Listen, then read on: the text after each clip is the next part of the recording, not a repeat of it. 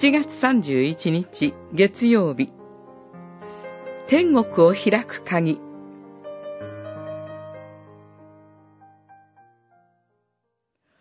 私はあなたに天の国の鍵を授ける。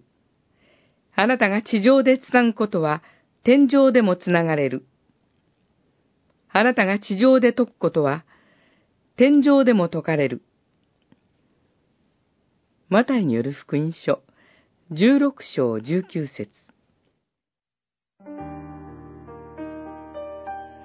問い83はその答えで、鍵の務めとは、福音の説教とキリスト教的回帰であり、これらによって、天国は信仰者たちには開かれ、不信仰な者たちには閉ざされると教えています。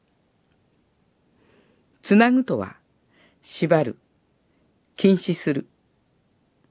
解くとは、解放する、許可するという意味です。天国への入国を禁止したり、許可したりする権限、鍵の務めを、主は私の教会に授けられたのです。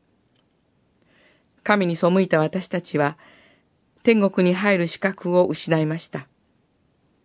それゆえ、天国に入るには、罪の許しが必要です。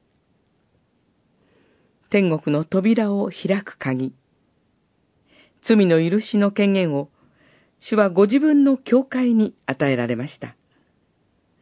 キリストの教会が罪の許しを宣言するならば、それは天においても有効なのです。